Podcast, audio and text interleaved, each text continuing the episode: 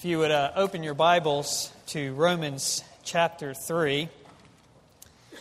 Before we begin, I would simply like to uh, say thank you for the privilege and the honor it has been to be among you these many years and then of late to be supported by you, to go to seminary, and then to here at this church serve and learn more about what it means to be a part of the ministerial team and pastoring and shepherding the flock of God. And also for tonight, for the privilege to be able to bring the Word of God to you. As we do that, now look to the Word. Let us go to the Lord in prayer and ask for His guidance. Our gracious Father in heaven, we do give you thanks. We thank you that you indeed have given to us your word, and your word is in the infallible and errant truth of which we, Lord, need to hear and need to obey. And Lord, we cannot do this apart from the help of your Holy Spirit. We would ask now, Lord, that you would come and you would open our eyes, open our ears, and indeed open our hearts that we may believe and abide in all that is said there. Lord, that we may live all the days of our life to the glory of you and to our Savior Jesus Christ, in whose name we pray. Amen. we will begin reading at verse 9 of chapter 3, Romans 3, verse 9. What then? Are we Jews any better off? No, not at all. For we have already charged that all, both Jews and Greeks, are under sin. As it is written, none is righteous. No, not one. No one understands. No one seeks for God. All have turned aside. Together they have become worthless. No one does good, not even one. Their throat is an open grave. They use their tongues to deceive. The venom of asp is under their lips.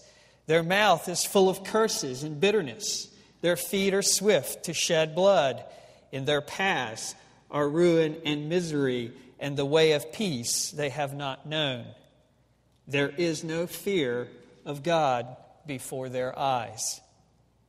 Now we know that whatever the law says, it speaks to those who are under the law, so that every mouth may be stopped, and the whole world may be held accountable to God.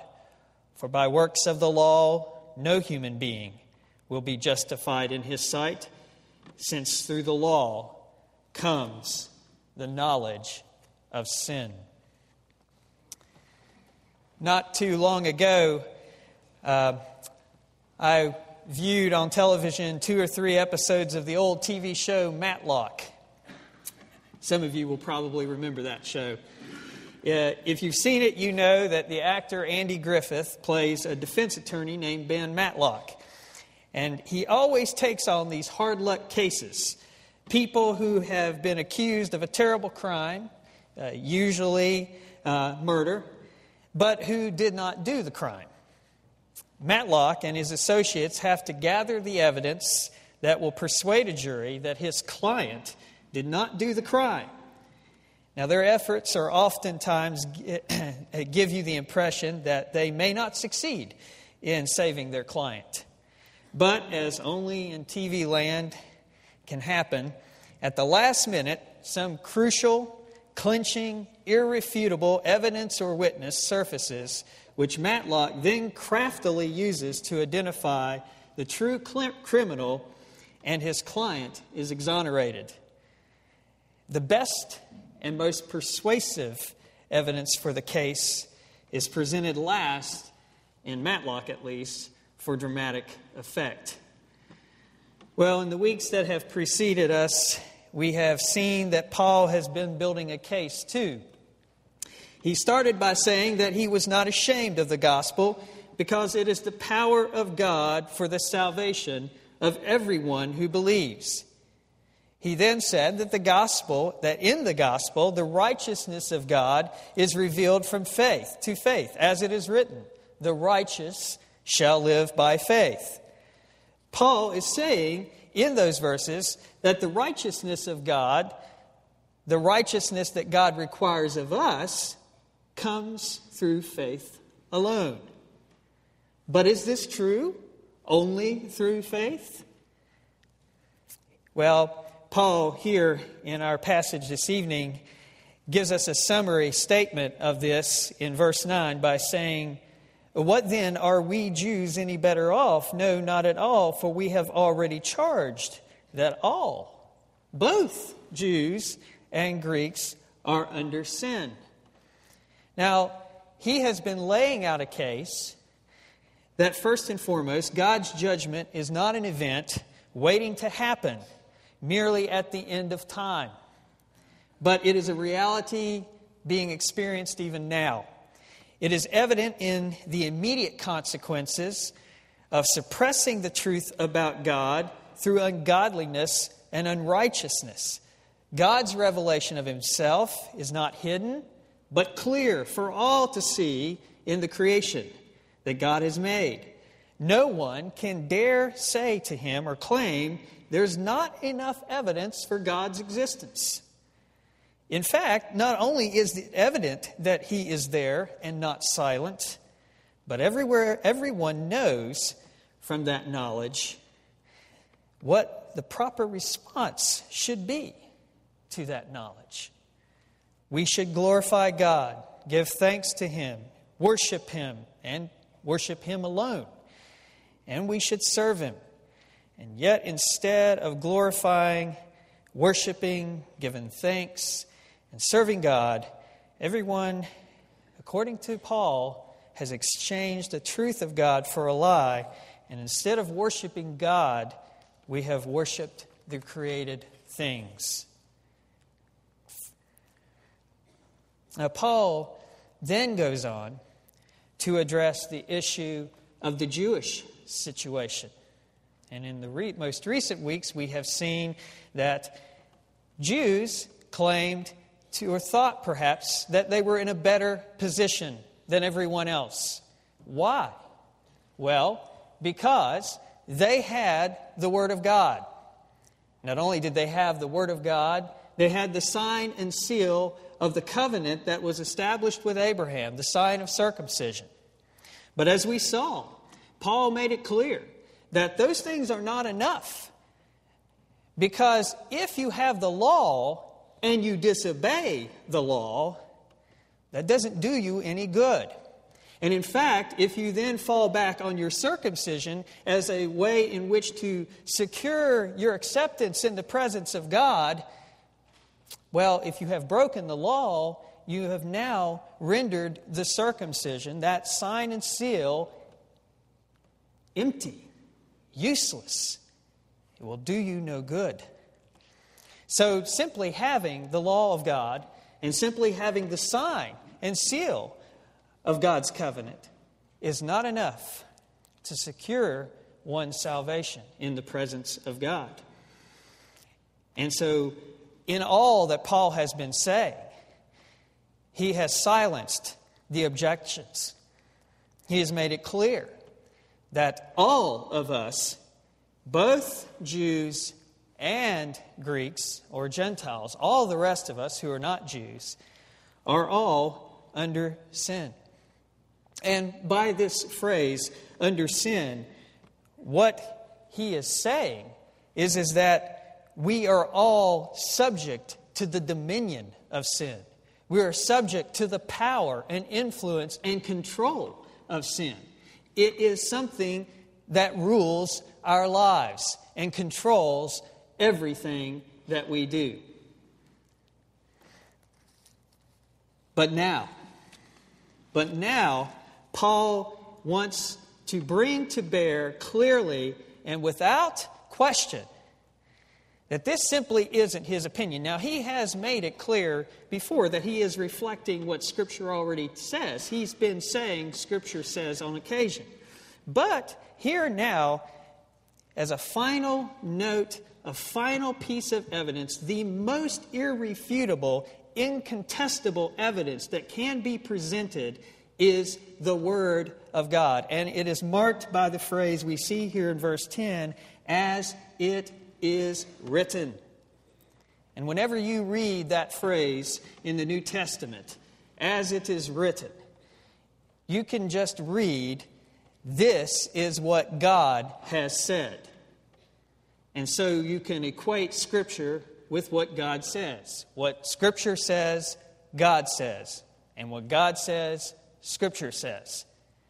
And so Paul is going to what is incontestable evidence in the presence of Jews, because if Jews have thought before that the Scriptures didn't speak this way, that somehow, some way, that their good deeds, even if they're not perfect good deeds, their, their good deeds would get them in favorable light with God,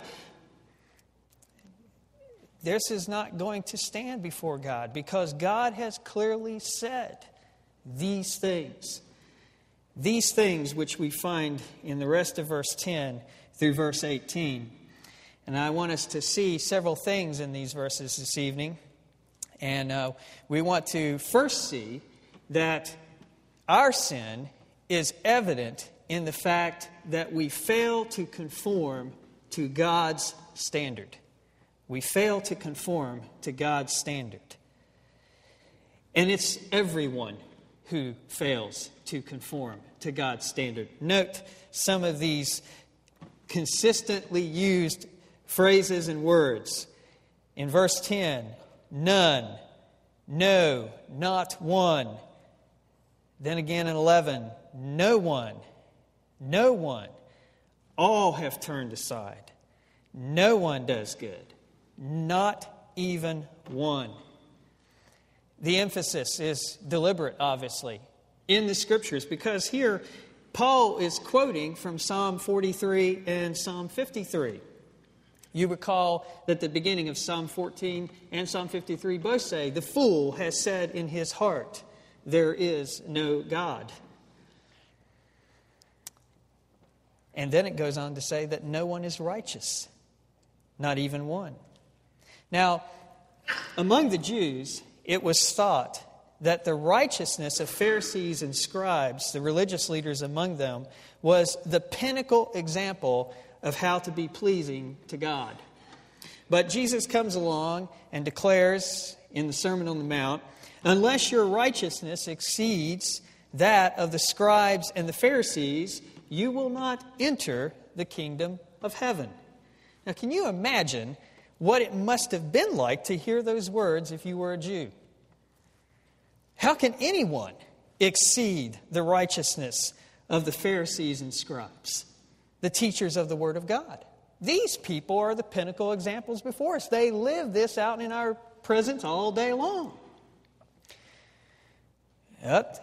Then, to add greater weight to this, Jesus later said that we must be perfect, even as our Heavenly Father is perfect.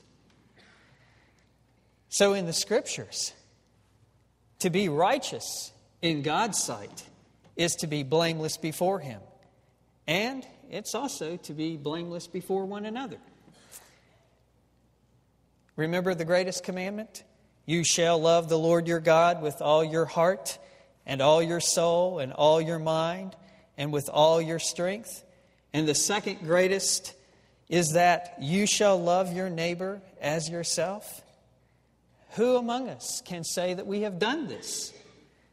None of us, not one of us, has ever kept the law of God perfectly.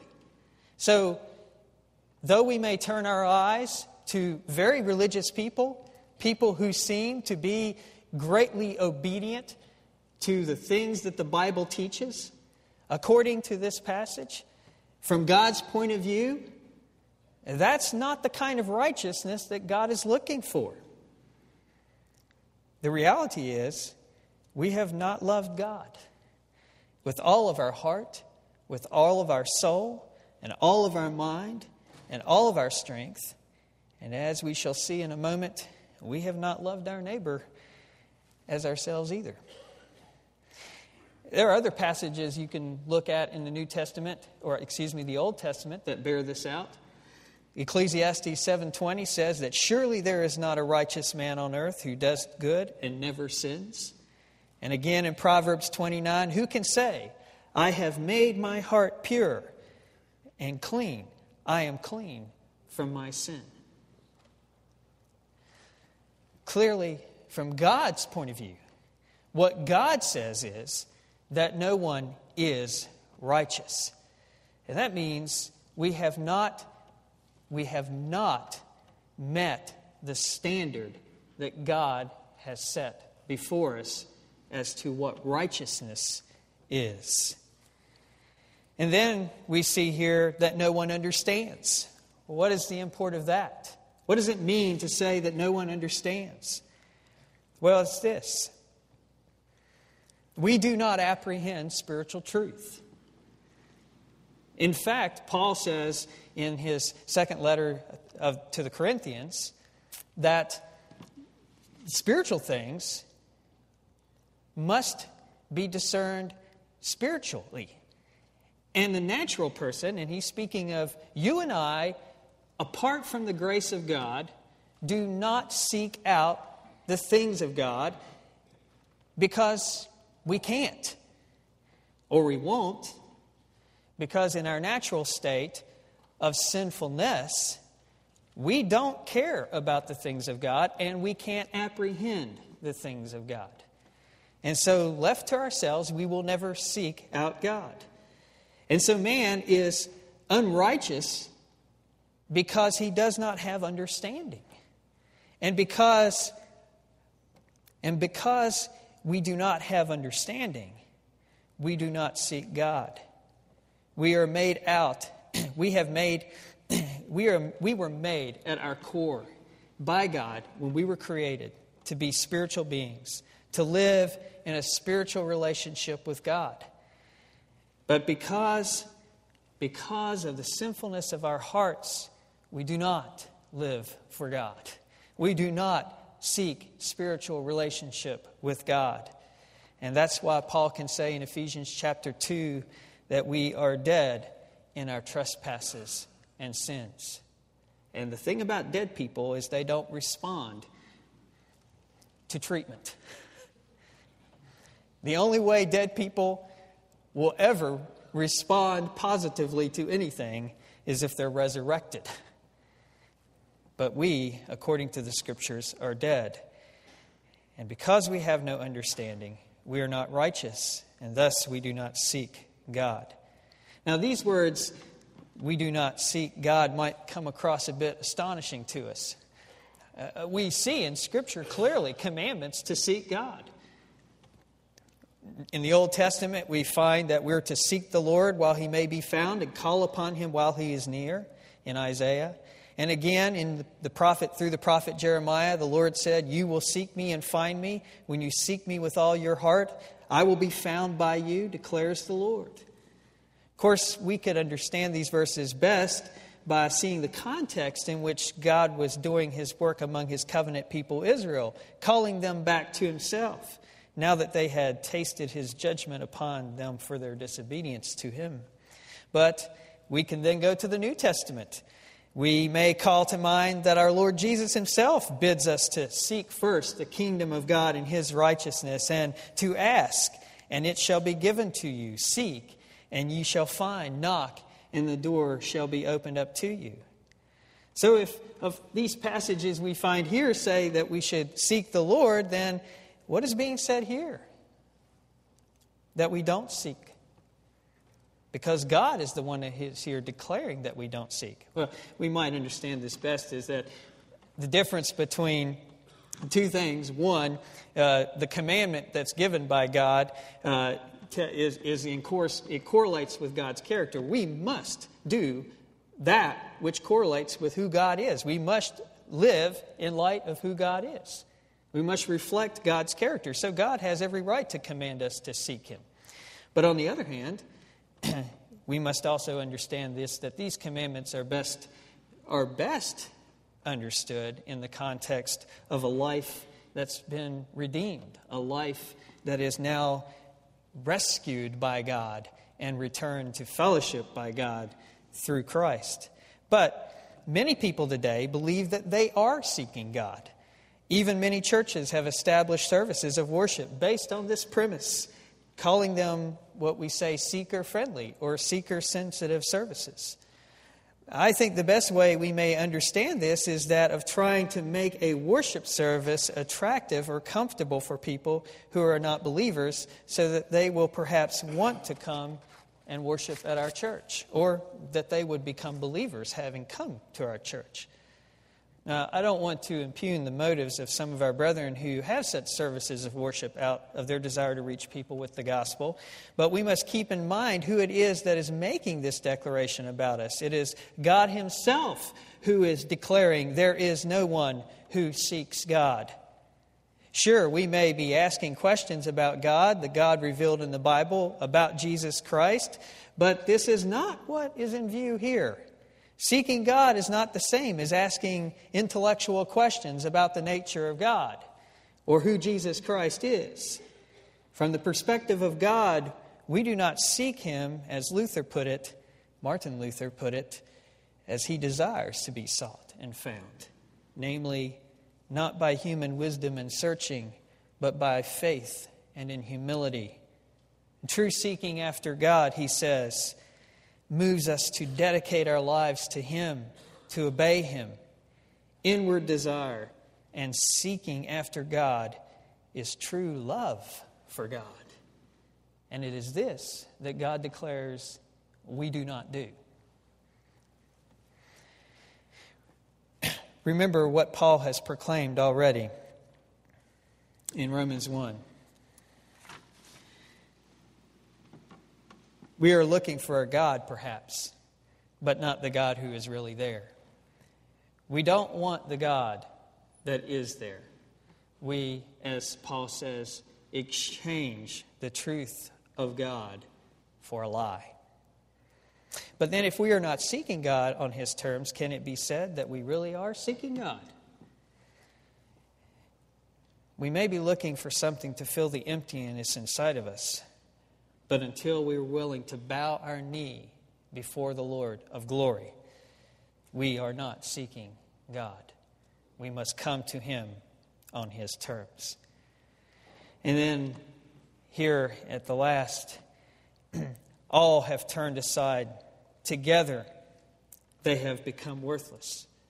You may recall the prophet Isaiah in chapter 53 All we like sheep have gone astray. Each of us has turned to his own way.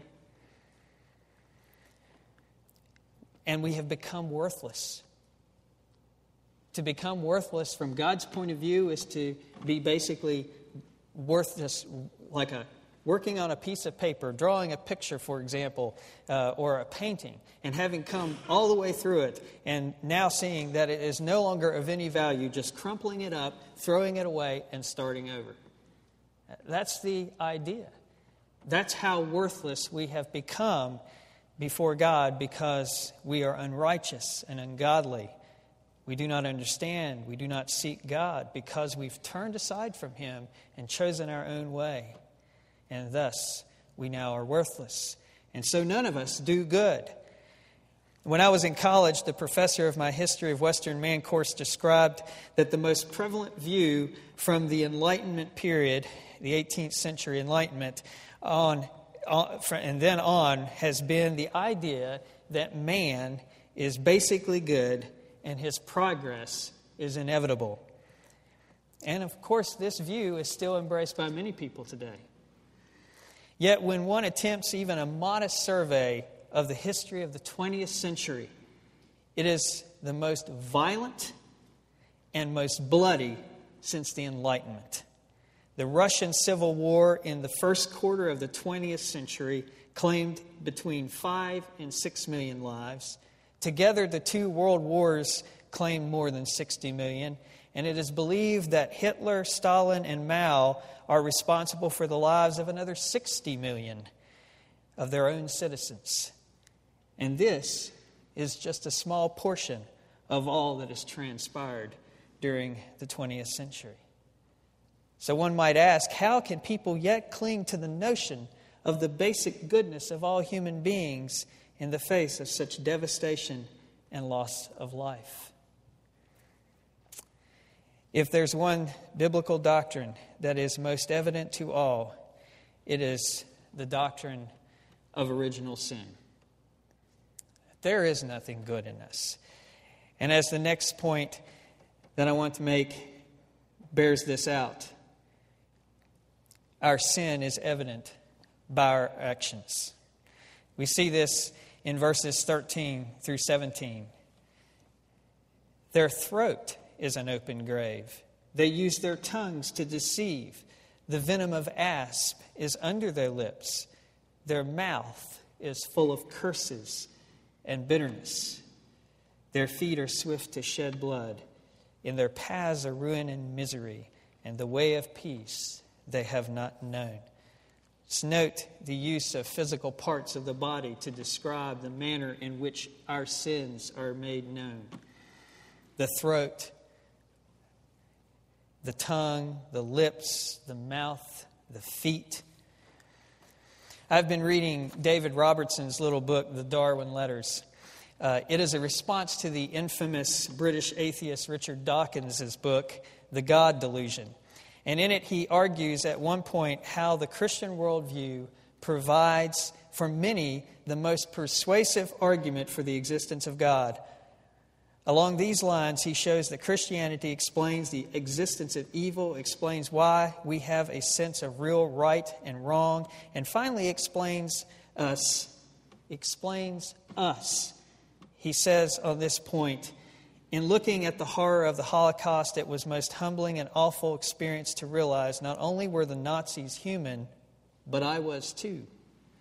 The same evil that came to such horrendous fruition in the Nazis was also at last, at least in seed form, present in me.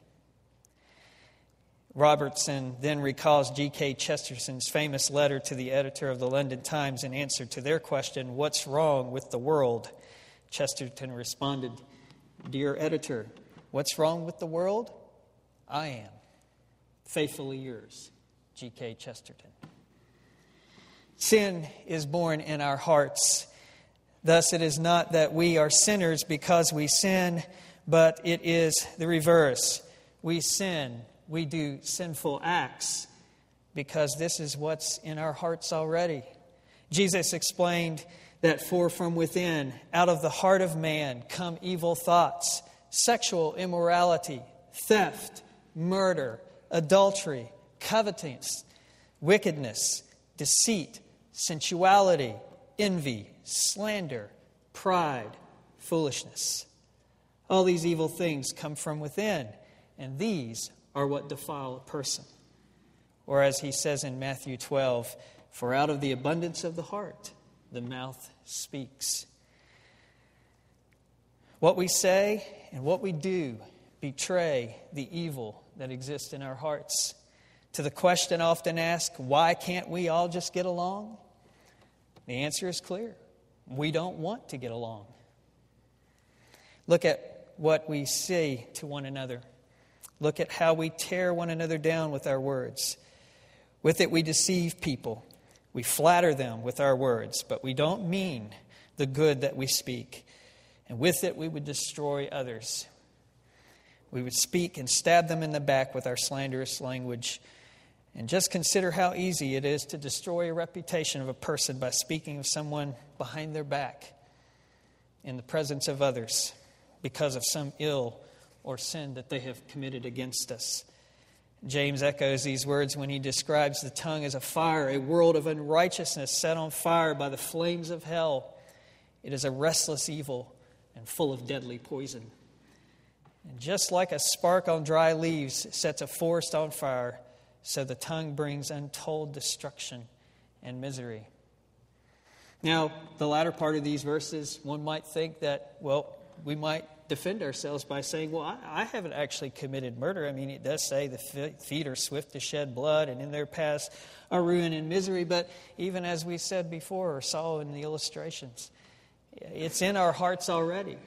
And Jesus said to the Pharisees who thought that just by keeping the law, do not murder, was enough, that they hadn't committed the physical act.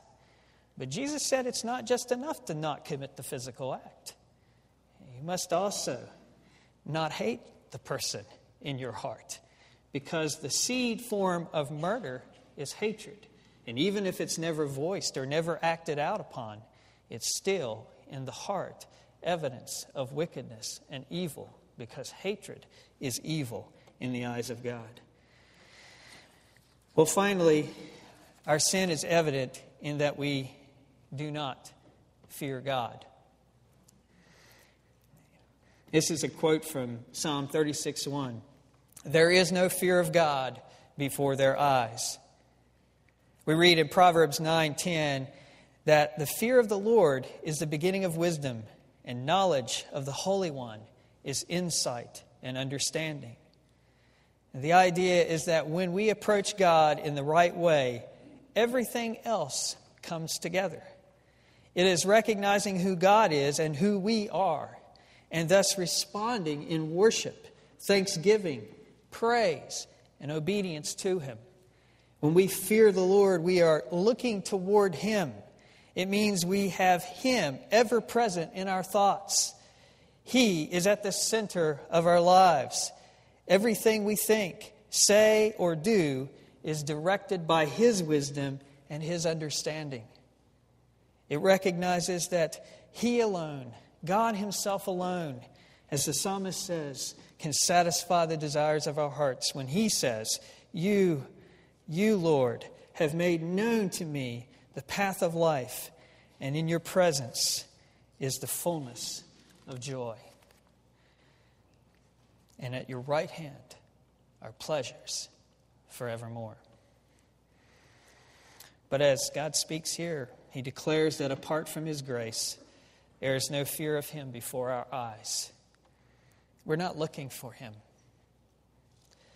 John Murray wrote that to be destitute of the fear of God is to be godless, and no indictment could be more inclusive and decisive than the charge that has been made here in this verse.